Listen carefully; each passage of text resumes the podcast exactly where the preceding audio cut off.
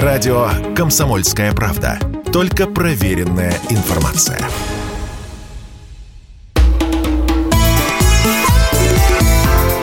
«Национальный вопрос»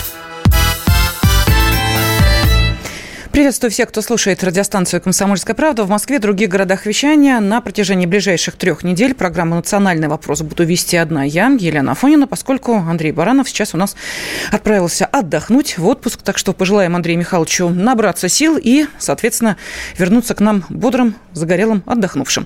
Ну, а мы с вами давайте сейчас э, возьмем, ну, достаточно часто ранее обсуждаемую тему, которая касается того, каким образом люди, приезжающие сюда, в нашу страну на заработки, начинают так или иначе диктовать свои условия, ну, по крайней мере, не желают адаптироваться к тем условиям, в которых они находятся, а именно не соблюдают правила, вызывают определенное раздражение, ну и далее, далее по списку. Почему, собственно, опять решили э, затронуть эту тему? Ну вот представьте себе, Нижний Новгород. Чудесный вечер накануне начала учебного года. 31 августа на календаре. Э, дети пытаются э, уловить последние денечки, когда можно еще попозже лечь спать, ну а взрослые, соответственно, за детьми следят. И что же они видят? Двор школы номер 156. Кстати, это видео э, разошлось потом по телеграм-каналу, мы э, многие его комментировали. Так вот, в полицию обращаются жители окрестных домов, которые наблюдают, что во дворе этой школы трое мужчин сначала разрезают барана, а затем развешивают окровавленную тушку на турнике.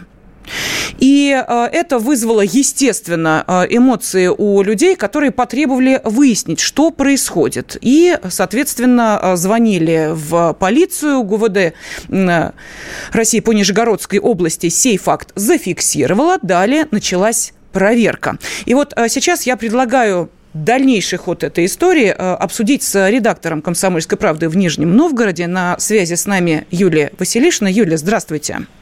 Здравствуйте.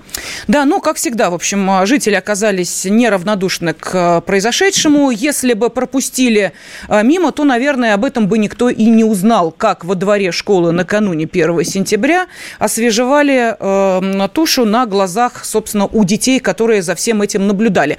Кто эти люди, которые совершали это нарушение порядка? Что им за это будет? Ну и, соответственно, как на это отреагировали власти? Вообще школа-то работала, не работала? А вообще школа эта находилась в этот момент э, на ремонте. Там сейчас проводится капитальный ремонт, и, соответственно, другой день, 1 сентября, дети туда бы не пришли. И вот эти работники, как раз, э, которые делали ремонт, и попали на это видео. То есть э, Тушку связывали как раз работники, которые проводили ремонт в этой самой школе. Так, а, угу. Их как... оказалось не, не трое, а четверо, впоследствии, как выяснилось в ходе проверки. Причем трое из них вообще не имели разрешения на работу, а четвертый э, даже не имел права находиться в России. То есть у него были проблемы с законодательством. А в результате вот сейчас проведена проверка, они помещены в спецприемник для иностранных граждан. А их планируют депортировать. И плюс им придется заплатить 2000 рублей штрафа. Угу. По поводу э, знания языка и общения. Я тут видела информацию, что у них с этим были серьезные проблемы, и э, якобы, не знаю, подтверждаете вы эту информацию или нет, якобы диаспоры даже предоставляли им переводчика для того, чтобы, собственно, они поняли, а в чем их обвиняют. Ну, какой-то начальный уровень знания языка у них был, но экзамен они не сдавали. Угу. Так, и э, еще один вопрос. Э, скажите, пожалуйста, вот э, сейчас э, какие-то меры будут применены к тем, кто являются работодателями вот этих четырех мужчин, потому что по некоторым сведениям двое из них были таксистами, один, собственно, как раз работал на стройке, и еще один в сфере ЖКХ. То есть вот как раз эти четверо мужчин, кто-то их на работу нанимал, кто-то, соответственно, их документы должен был проверить. Судя по тому, что вы сказали, этого не было. Ответственность понесут ли те, кто их на работу принимал? Ну, вообще, вот э, непосредственно та подрядная организация, э, которую вот нанимала эта школа для проведения капитального ремонта, в отношении ее тоже будет проводиться проверка, как они вообще там оказались. А в отношении остальных работников пока непонятно. Пока э, полиция озвучивает только о э, штрафе, о штрафе и о депортации в отношении самих работников. По поводу работодателей пока речи не идет. Юль, скажите, а сами мужчины, они вообще понимают, что они нарушили э, закон э, Российской Федерации, ну, по крайней мере, административный-то кодекс уж точно? Ну, для них это поведение казалось нормальным. Они ничего предосудительного в своем поступке не видели на тот момент, поэтому для них это тоже было неожиданностью, что это вызвало такой общественный резонанс в Нижнем Новгороде. А можете объяснить, а почему, собственно, это резонанс вызвало? Ну, во-первых, были сняты несколько видео, которые, вот вы уже упоминали, разлетелись по социальным сетям, и это вызвало большое обсуждение. А, плюс поступило сразу несколько сообщений а, в полицию. Для Нижнего Новгорода это все-таки э, очень такой вопиющий случай. А, прям такое поведение живодерства даже. Последний раз подобную вещь обсуждали в 2019 году, когда публично ели голубей а, бездомные жители. Ну, то есть вот с тех пор такое э, резонанса больше не было.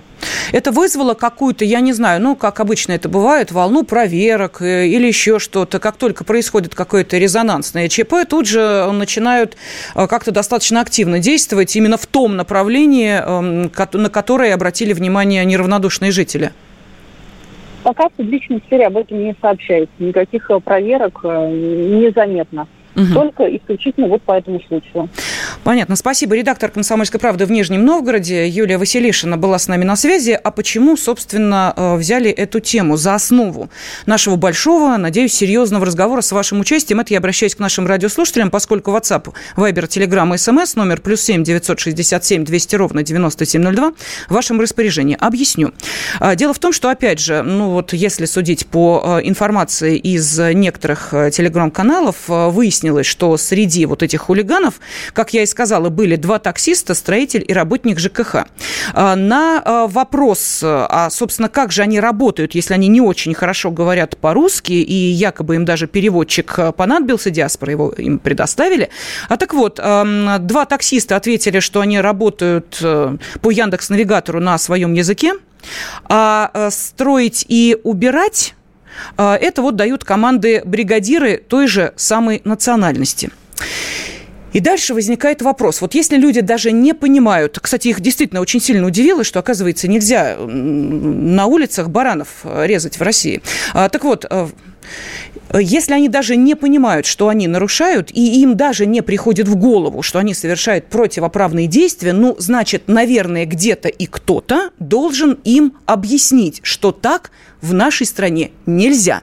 И вот э, в том числе и привлекла внимание инициатива руководителя Федерального агентства по делам национальности Игоря Баринова, который на встрече с президентом э, предложил ему следующее – создать некие адаптационные миграционные центры – на сегодняшний момент, мне кажется, что, Владимир Владимирович, эту работу надо усиливать, и мы смотрим, что по практике, как правило, наиболее, одним из наиболее эффективных механизмов это все-таки создание адаптационных центров. А у нас сейчас этой инфраструктуры нет. Есть, ну, в России, да? Да. И если вы позволите, то мы бы э, с коллегами начали э, эту работу, может быть, на нескольких пилотных э, регионах. Да, да. Люди должны понимать, если они приезжают в Россию, они должны уважать наши обычаи, наши традиции, знать и соблюдать российский закон. Когда это все можно сделать в одном э, месте, когда и узнать и традиции, к обычаи, культуре, получить правовую поддержку и даже психологическую, потому что, как говорят психологи, вот мигрант испытывает очень большой стресс. Сопост... Отрыв от родины, от семьи, да, от близких, да. от друзей, это понятно? Ну что, давайте мы сейчас и попробуем, собственно, оценить э, масштаб этого предложения в рамках всей страны. А, для того, чтобы узнать ваше мнение, я хочу предложить вам ответить на вопрос, как вы считаете, нужно ли для адаптации мигрантов в нашей стране открывать такие центры. Причем, ну, судя по всему, это масштабная программа, делать это нужно будет повсеместно. А, WhatsApp, Viber, Telegram, SMS, плюс 7 967 200 ровно 9702. Пожалуйста, ваши комментарии, э, ответ на этот вопрос можете написать. А с нами на связи эксперт по трудовой миграции, член комиссии торгово-промышленной палаты по трудовой миграции Наталья Власова. Наталья Ивановна, здравствуйте. Добрый вечер. Да, ну здесь, э, знаете можно все-таки э, поспорить эм, с Игорем Вячеславовичем. Эм, я не знаю, он в курсе, что такие адаптационные центры-то в нашей стране все-таки есть? И некоторые из них существуют чуть ли не с 2014 года. Вот я, знаете, в поисковик э, набила адаптационный центр для мигрантов. Мне тут же, вот, ну, по крайней мере, один точно, вот он прям так и называется, Центр адаптации мигрантов. Но название говорить не буду, он в Твери находится. Вот там прям все, о чем э, говорили. Это и культурная повестка, и э, юридическое сопровождение, прочее, прочее, прочее. То есть такие-то центры есть, но если, простите меня, мы о них не знаем, значит, может быть, и работа у них, ну, как-то не очень широко поставлена. Что скажете, у нас минутка а до перерыва, а потом продолжим. Конечно, проблема это очень актуальна для Российской Федерации, куда ежегодно приезжает большое количество мигрантов, прежде всего трудовых из, государств, которые совершенно отличаются от нас по своему менталитету. И поэтому, конечно, нужно, чтобы люди, которые собираются здесь работать, а многие из них хотят остаться на дальнейшее проживание в России, они должны хорошо знать язык, они должны иметь соответствующую профессиональную подготовку, и они должны знать обычаи и традиции тех регионов, куда они приезжают. И вот с этим у нас не очень здорово. И хотя у нас введен экзамен по русскому языку, то, как показывает практика при общении с мигрантами, многие из них вообще по-русски говорят едва. Хорошо, Наталья Ивановна, давайте мы сейчас сделаем небольшой перерыв. Через две минуты буквально продолжим. Если тебя спросят, что слушаешь, ответь уверенно. Радио «Комсомольская правда».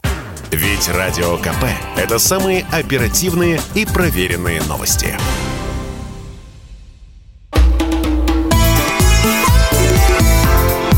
«Национальный вопрос» Мы продолжаем в прямом эфире радиостанции «Комсомольская правда» обсуждать э, ту тему, которая, собственно, появилась на этой неделе благодаря руководителю Федерального агентства по делам национальности. На встрече с президентом Игорь Баринов э, сказал о том, что неплохо было бы в нашей стране создать адаптационные центры для мигрантов.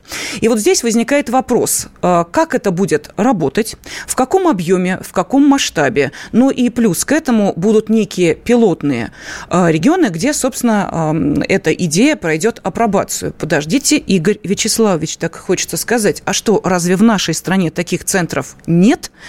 по-моему, они есть. Но если мы о них не знаем, значит, а, или они не очень хорошо работают, или это, ну уж простите меня, некий способ показать, что какая-то работа идет, ну а уж что там на выходе, извините, никто за этим не следит. Давайте разбираться в этом вопросе.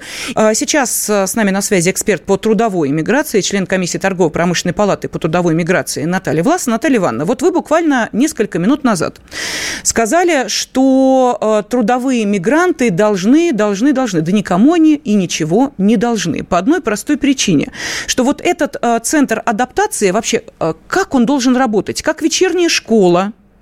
Это должно быть по желанию человека, который сюда приезжает на работу. Это будет его обязанность. Это будет определенная фильтрация. Или это будет на добровольной основе. Хочу, э, иду в адаптационный центр, хочу, не иду. Вот по вашему мнению, какая-то ясность в том, как этот механизм должен работать, есть? Ну, Баринов ничего об этом не говорил. Мне трудно сказать, потому что это, с, с этой инициативой выступило Федеральное агентство по делам национальностей. Но я думаю, что такой центр э, не совсем согласна в целесообразности создания таких центров. Прежде всего, на мой взгляд, мигранты должны приезжать в Россию уже более-менее подготовленные. То есть они должны знать русский язык, пусть не хорошо, но, по крайней мере, могли бы изъясняться, понимали, что им говорят. Они должны быть знакомы с основными обычаями и традициями нашей страны, и они должны разбираться в основах трудового и миграционного законодательства. И такую работу должны проводить прежде всего государства, из, э, э, из которых эти трудовые мигранты едут в Россию. Ведь во многих странах, которые направляют трудовых мигрантов в другие государства для работы, это уже все отлажено. Вот те же самые Филиппины, которые направляют огромное количество мигрантов в другие страны, у них трудовой мигрант не может выехать из страны, купить билет на самолет, если он не предъявит специальную карточку э, который означает, что он прошел предварительную предвыездную подготовку. И они и там и язык изучают, очень много чего. И поэтому они приезжают уже более-менее подготовленные. У нас же мигранты едут «хочу поехать в Россию», купил билет и приехал. И он ничего не знает. Ну, встретят его здесь его там а, коллеги, знакомые, приведут его куда-то, а он ни бы, ни мы. Поэтому вот это очень большая проблема. И начинать ее решение нужно с государств, откуда исходят трудовые мигранты. Хорошо, мне есть что вам на это сказать. Я думаю, что вы э, также ага. в курсе. Ну, например, центры домиграционной подготовки э, действуют в Узбекистане. Действуют? Действуют. Как Есть, они действуют? Да. Большой вопрос. Сейчас я спрошу вас об этом, а поскольку а, вот сейчас а, собираются подписать соглашение, подобное же о создании центров до миграционной подготовки с Таджикистаном и Киргизией. Скажите, как работают эти центры в Узбекистане? Давайте начнем вот, собственно, с тех стран, из которых наибольший поток мигрантов сюда, в Россию. Ну, я думаю, я не знакома непосредственно с их работой, но думаю, что их работа оставляет желать лучшего потому что к этой работе нужно относиться очень серьезно. И если трудовой мигрант собирается ехать в Россию и работать таксистом, то он должен э, хорошо водить машину и, по крайней мере, знать э, карту того региона, куда он собирается ехать. Этого не происходит нигде.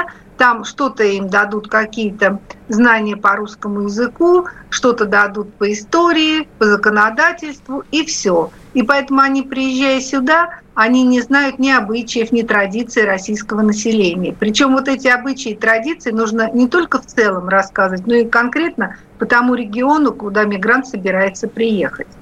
Поэтому приезжая в Россию, они э, работают, если по оргнабору, приезжают к работодателю. Но, к сожалению, вот это соглашение по организованному набору иностранных граждан с Узбекистаном работает очень неудовлетворительно. Я не знаю последние данные, но знаю, что в 2020 году э, по этому соглашению в Россию приехало всего 2000 трудовых мигрантов из Узбекистана, хотя общий их приток составил около 2 миллионов человек. И причем осталось работать у работодателей, к которым они ехали, очень малое количество трудовых мигрантов. То есть это э, соглашение работает в холостую. Его нужно перерабатывать, пересматривать, и, соответственно, э, э, и пересматривать раздел, касающийся до эмиграционной подготовки. Ну вот смотрите, Наталья Ивановна, мы эм, затронули и обсуждаем э, тему в первую очередь вот этой идеи создания адаптационных центров. Если у человека, вот мы сейчас с вами обрисовали определенную картину, да, я думаю, что все наши слушатели прекрасно знают об этом, и рассказывать не нужно, что из себя представляет сейчас вот эм, большой поток миграции. Кстати, увеличившийся на по сравнению, вот по сравнению да. с тем же периодом предыдущего года на 30%. Ну, понятно, 21 год пандемийный, поэтому, может быть, несколько некорректно э, хвататься за голову и кричать, смотрите, чуть ли не на 50% поток мигрантов вырос. Тогда границы были закрыты и проблемы были с перемещениями.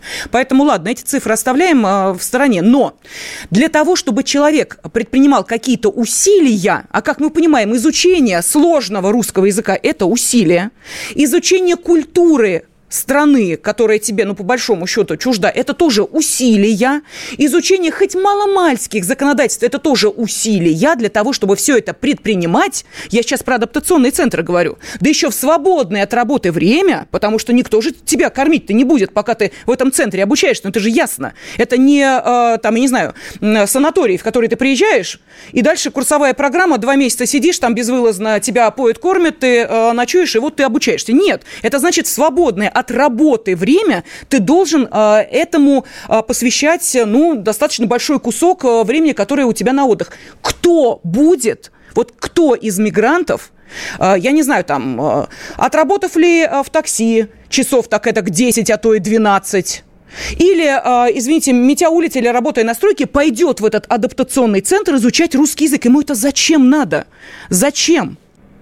Да, конечно, я с вами согласна, потому что мигранты порой работают чуть ли не сутками э, на том же такси. Поэтому вот эти центры, для кого они будут созданы? Туда будут приходить те, кто, у кого работа не такой продолжительности.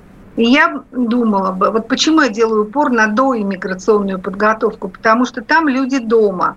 им там проще это все проходить, у них есть свободное время, и они могут там получать э, свое образование. В России же у нас был опыт, когда, по-моему, э, в середине вот там 2006-2008 годы создавались курсы по изучению русского языка. Да, на них ходили мигранты, которые вообще не знали русский язык, они занимались, но потом эти курсы сошли на нет, потому что контингент желающих обучиться, он был очень мизерный. Поэтому вот э, прежде всего надо готовить их государство. А вы можете исхода. объяснить вот это нежелание изучать язык, культуру и э, так далее? Вот э, хотят ли адаптироваться мигранты и вообще что под этим мы понимаем? Вот э, желание есть такое, необходимость такая есть? Ну, вы знаете, мигранты приезжают э, с разными целями на продолжительность пребывания в России. Часть мигрантов ориентирована только вот отработать здесь там 9 месяцев или полгода и уехать на родину. На следующий год опять приехать. Есть мигранты, которые, поработав здесь, задумываются о том, а может быть здесь все-таки остаться. И вот у них стимулы к изучению языка, там, совершенствованию своей профессии и специальности, конечно, больше. А есть те, кто уже заранее знает, что вот он приедет, все разузнает – узнает, как здесь живут, и он будет потом на, э, стараться получить российское гражданство или вид на жительство. Но для этого ему нужно приложить немало усилий вот, по изучению тех э, предметов, о которых мы с вами говорим. Но, а, простите, а, помогать в изучении русского языка, если мы сейчас говорим о перспективе стать э, гражданином Российской Федерации, этим, собственно, ну, наверное, все эти культурные центры, диаспоры э, и занимаются, или, по крайней мере, подсказывают, а, куда нужно пойти, чтобы мало-мальски выучить русский язык, для того, чтобы, когда ты даешь присягу на верность стране, ты хоть по-русски мог ее повторить. Но это же без этого ты не можешь, по идее, на работу устроиться. Ну, ладно, мы это опускаем, как бы это в стране остается остается, но, по крайней мере, приобрести гражданство России ты можешь исключительно, э, если ты знаешь русский язык. Но тогда зачем, опять же, возникает вопрос, зачем тогда это нагромождение в виде адаптационных центров, если эта схема и сейчас выстроена для того количества людей, которые хотят э, здесь э, остаться навсегда? Тогда для кого вот это э, все? И у меня возникает вопрос, за чей счет? Вот правда, самый главный вопрос. Если будут создаваться центры, за чей счет, как вы считаете? Я думаю, что Баринов имел в виду, что государство будет выделять деньги на создание таких адаптационных центров. Хотя я хочу сказать, ведь во многих регионах существуют некоммерческие организации, которые работают с мигрантами. И эти организации оказывают различную помощь, в том числе и консультационную, и некоторые организуют курсы по изучению русского языка. Есть организации, которые специально занимаются обучением деток-мигрантов – русскому языку. А, Наталья Ивановна, прошу прощения, сейчас небольшой перерыв, и затем продолжаем. Радио «Комсомольская правда». Никаких фейков, только правда.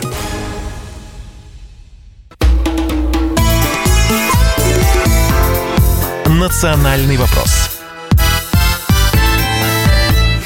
студии Елена Фонина. Мы с вами продолжаем обсуждать предложение руководителя Федерального агентства по делам национальности Игоря Баринова создать э, в России адаптационные центры для мигрантов. Ну, чтобы было поменьше таких историй, как, например, в том же Нижнем Новгороде, где освежевали тушу животного на глазах э, у э, детей и э, всех наблюдавших за этим действием. Кстати, не только освежевали, но и, соответственно, развесили на турнике. Это вызвало, естественно, реакцию. Ну и местные власти уже применили к этим мигрантам, а выяснилось, что они, некоторые были вообще нелегально на территории нашей страны, страны находиться не должны были. У кого-то были проблемы с документами, языка они не знали. Ну, в общем, полный букет, что называется. И понятия они не имели о том, что так в России нельзя.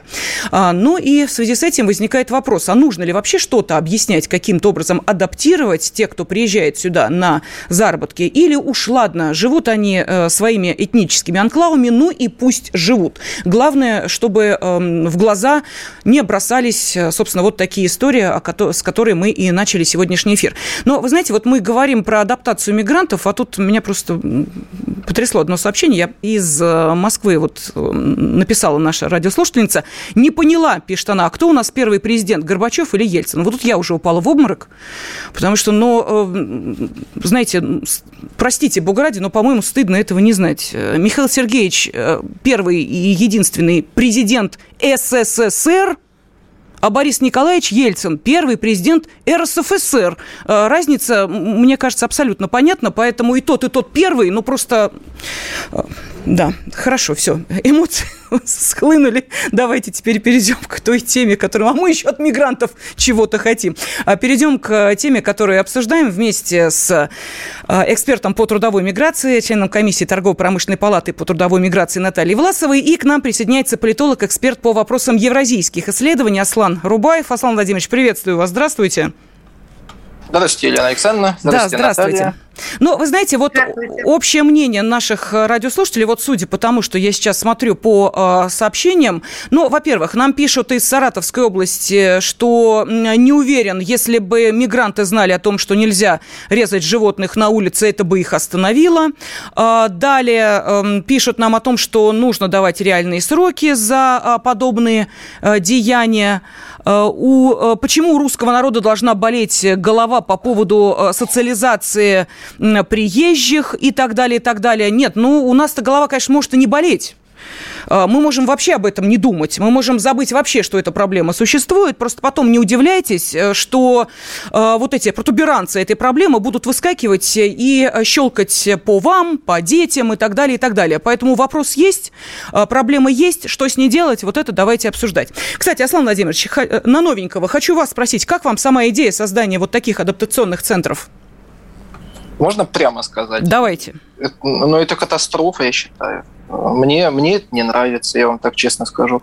Я живу на юго-востоке Москвы, в районе Выхина-Жулебина. Сейчас, между прочим, избираюсь муниципальные депутаты от этого Так, района. Аслан Владимирович, рекламу убираем. Да, рекламу Вы убираем. Вы за нее да. не платили, поэтому да-да, давайте. И вот, гуляя по своему району пять лет назад, гуляя сейчас по своему району, я мне задаю только один вопрос. А где граждане Российской Федерации?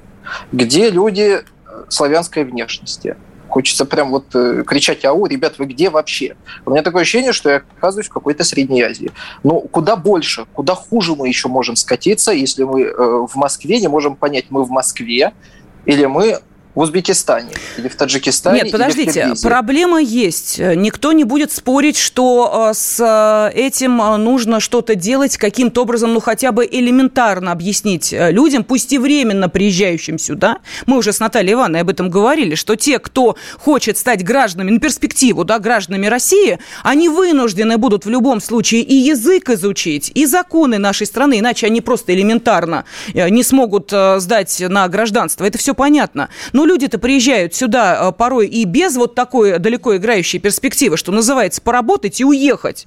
И страны эти, о которых мы говорим, зависят финансово от России, от потока мигрантов по одной простой причине, что ВВП этих стран – это достаточно ощутимый поток денег из нашей страны туда, к ним на родину. Это тоже забывать не нужно. Если есть проблема, давайте попытаемся понять, каким образом нужно эту проблему решить. Нам предлагают адаптационные центры. Вы говорите, не нравится. Почему не нравится? Нравится?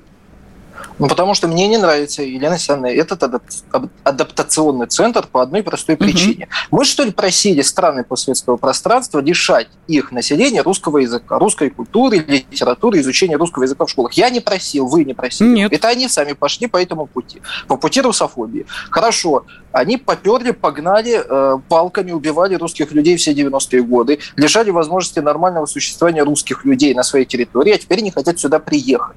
Да я не против, ради бога, приезжайте, но хотя бы учите русский язык. Понимаете, туда, куда вы едете, не тащите свои правила сюда. Не нужно нам это здесь. Приезжайте, работайте, тише воды, ниже травы сидите. Никто даже слова не скажет. Но есть и такие люди, которые приезжают и сидят тихо, о них же не, не идет речь. Речь идет о тех, кого лучше всего видно и, и, и громче всех себя ведут. Мне вот это, например, не нравится. Почему опять с, с, с, на, за счет нас, за счет граждан России мы должны содержать адаптационный центр какой-то, непонятно для чего он существует. А не проще поднять ВВП, поднять элементарную заработную плату, сделать ее конкурентоспособной, чтобы наши русские люди, там, россияне, граждане Российской Федерации шли на ту же работу, на работу дворника и так далее. Поднимите зарплату элементарно выше. Не тратьте деньги на адаптационный центр, тратьте ее на, на повышение минимальной заработной платы. Наталья Ивановна, мы опять уткнулись. Вот видите, Аслан Владимирович опять в эту тему ушел по поводу э, зарплаты и несоответствия. Мне кажется, что уже ну тысячу раз опровергли,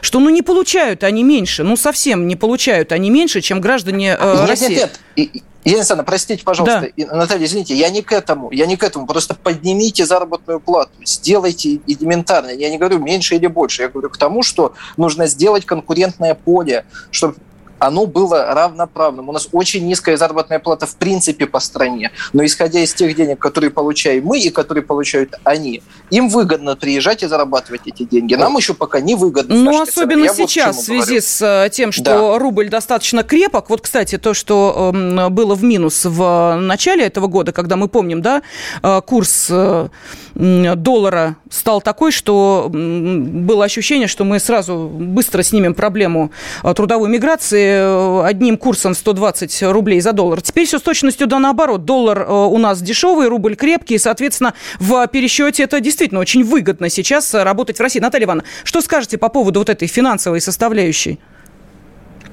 Естественно, если бы у нас зарплата была выше, то больше россиян занимало бы вакансии. Нельзя еще забывать и о том, что многие руководители, особенно э, в ЖКХ, пользуются тем, что мигранты обездоленные, мало зарабатывают и готовы работать за любую копейку. И поэтому, если у них, допустим, ведомости стоит 40 тысяч, то зимой они должны получать, на самом деле им платят меньше, 20-25 тысяч. Остальные деньги ЖКХ забирает себе. Уже было несколько случаев судебных разбирательств по этому поводу. А российского гражданина так нельзя с российским гражданином поступать аналогично, потому что он сразу же возмутится и подаст в суд за нарушение его прав и уменьшение его зарплаты.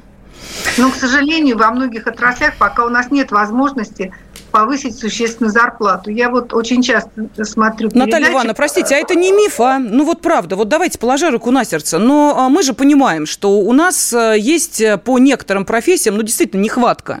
Нехватка э, просто элементарно рабочих рук. На стройку люди не идут.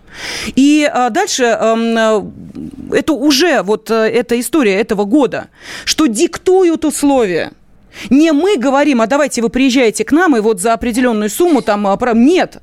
А теперь диктуют условия, говорят, мы меньше, чем за эту сумму работать не будем. И, как правило, а, вот эту позицию доносят не те, кто приезжает на работу, а те, кто массово собирает этих людей, я не знаю, под ли э, каким-то видом диаспоры, или под э, этническим отклавами, или просто по знакомству, или еще как-то. Ну вот что говорят те молодые, э, те мужчины, о которых мы сказали из Нижнего Новгорода? Они сказали следующее. А нам не нужен русский язык по одной простой причине, что работу и фронт работ нам бригадир дает. Это значит, бригадир является связующим звеном между э, той организацией, которая нанимает их на работу. Так где деньги-то оседают, если уж они оседают? У коммунальщиков, которые их нанимают, или вот у этой прокладки, простите меня, в виде бригадира, который эти деньги и берет? Бригадиры, и у ЖКХшников. И часто диаспоры ведь трудоустраивают приезжающих мигрантов. Вроде под видом я тебе окажу помощь, но трудоустраивают э, их так, что они работают без заключения трудовых договоров.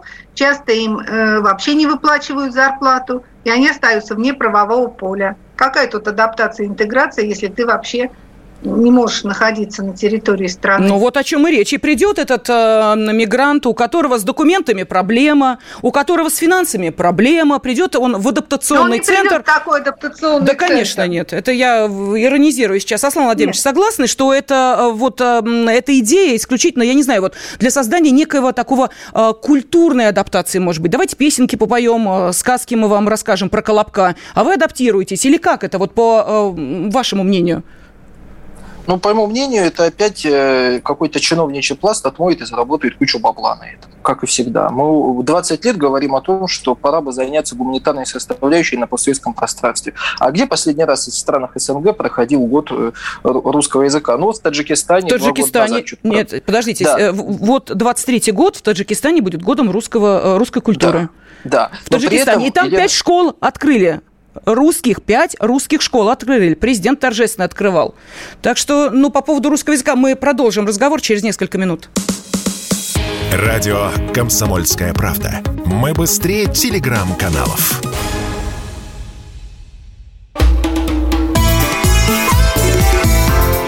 «Национальный вопрос»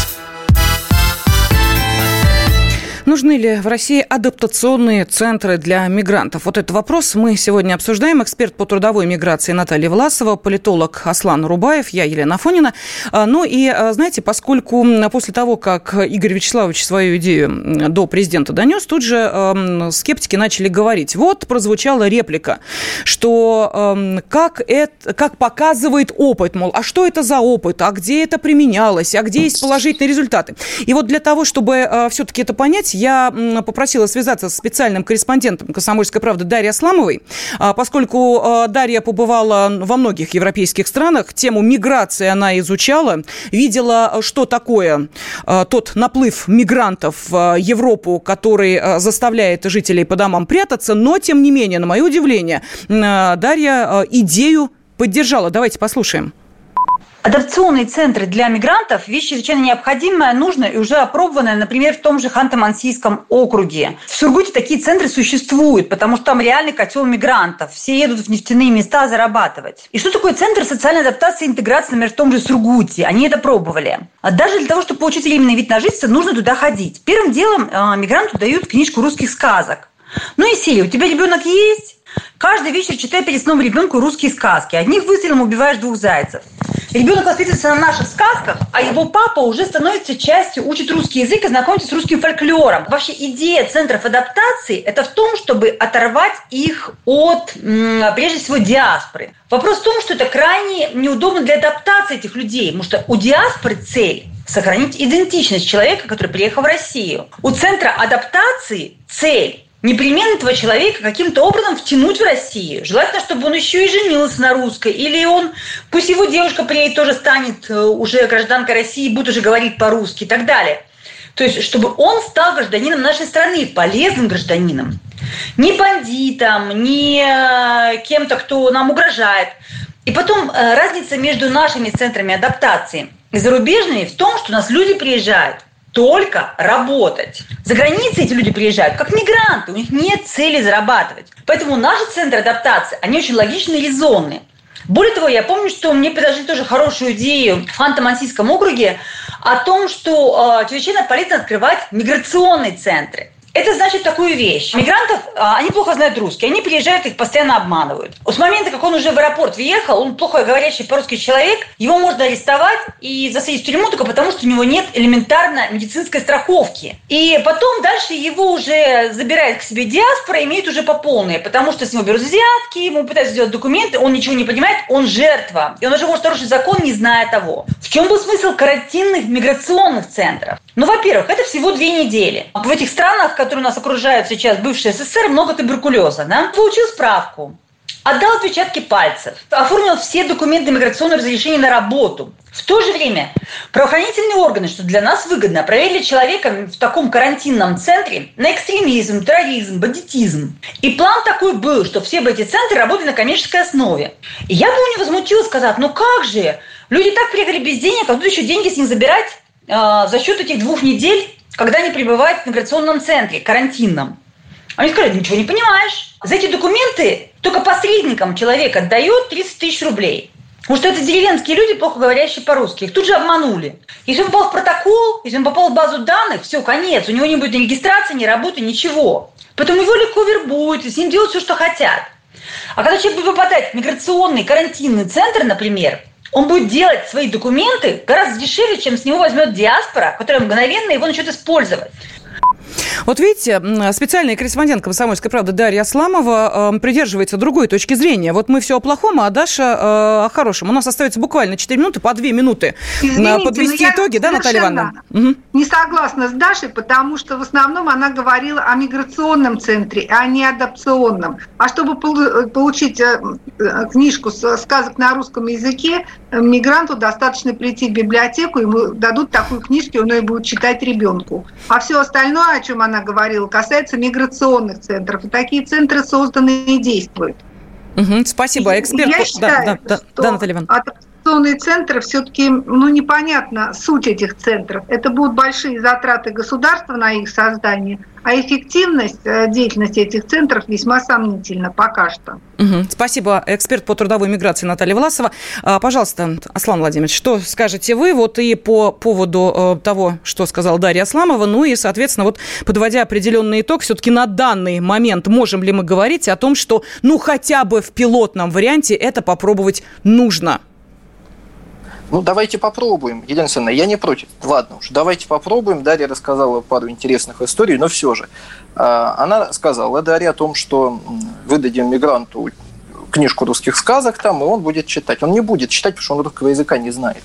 А вся эта история мне напоминает перекладывание с больной головы на здоровую. Если режимы тех стран уничтожили изучение русского языка в своих школах, уничтожили, вытеснили русских э, у себя на родине, у себя именно, и теперь они хотят, теперь что хотят эти режимы? Рахмона, э, Такаева, ну, и, э, Такаева в меньшей степени, конечно, и, и прочих остальных, чтобы, ребята, возьмите наших трудовых мигрантов, как-нибудь там с ними разберитесь, потому что у нас, в принципе, их кормить тут нечем, а вы там разберетесь, вы богатая страна, придумайте им адаптационные центры, ну мы же с вами типа союзники, мы же типа в СНГ, у нас же с вами все так круто, замечательно, в рамках, мы в рамках УДКБ, ЕС, в общем-то, мы постсоветское пространство, пожалуйста, помогите нам, в общем, решите вы, это ваша проблема. Они к вам едут, они у нас остаются. Вот и вся история. Вот, в общем-то, все, что Но, я ну, вы знаете, когда речь идет уже о определенных, эм, определенном отношении уже, наверное, к нашей ситуации, да, к нашим проблемам и к тому, чтобы высказать высказать поддержку России.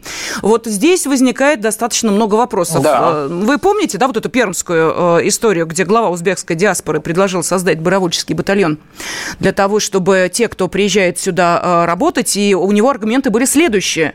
Мы получаем здесь медицинское обслуживание, наши дети учатся в школах, ходят в детские садики. Давайте ответим той стране, которая нас вот таким образом поддерживает и обеспечивает. Давайте создадим добровольческий батальон район. Что ответил э, посольство Узбекистана в России? Оно предупредило об уголовной ответственности за такие действия. Вот, собственно, и все. Вот на этом можно э, и заканчивать. То есть люди хотят помочь России – в том, э, что касается поддержки нашей спецоперации, посольство говорит, нет, ребят, вы по закону нашей страны будете наемниками и под суд пойдете предлагаю, Елена Александровна, точечно вот таким гражданам выдавать паспорта Российской Федерации. Во-первых, всем русским, которые там, а во-вторых, всем тем, кто готов вступить в добровольческие отряды. Моментально за два часа выдать паспорт гражданина Российской Федерации и отправить куда он хочет. Наталья Ивановна, поддерживаете это предложение? Поддерживаю. Поддерживаете, хорошо. Спасибо большое за а, то, что приняли участие в нашем эфире. Эксперт по трудовой миграции, член комиссии торгово-промышленной палаты по трудовой миграции а, Наталья Власова, политолог, эксперт по вопросам евразийских исследований Аслан а, Рубаев.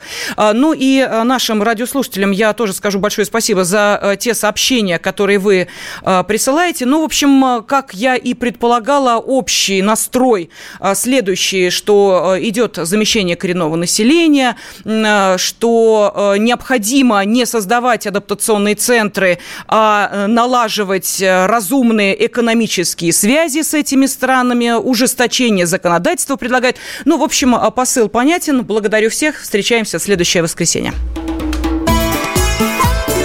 Национальный вопрос.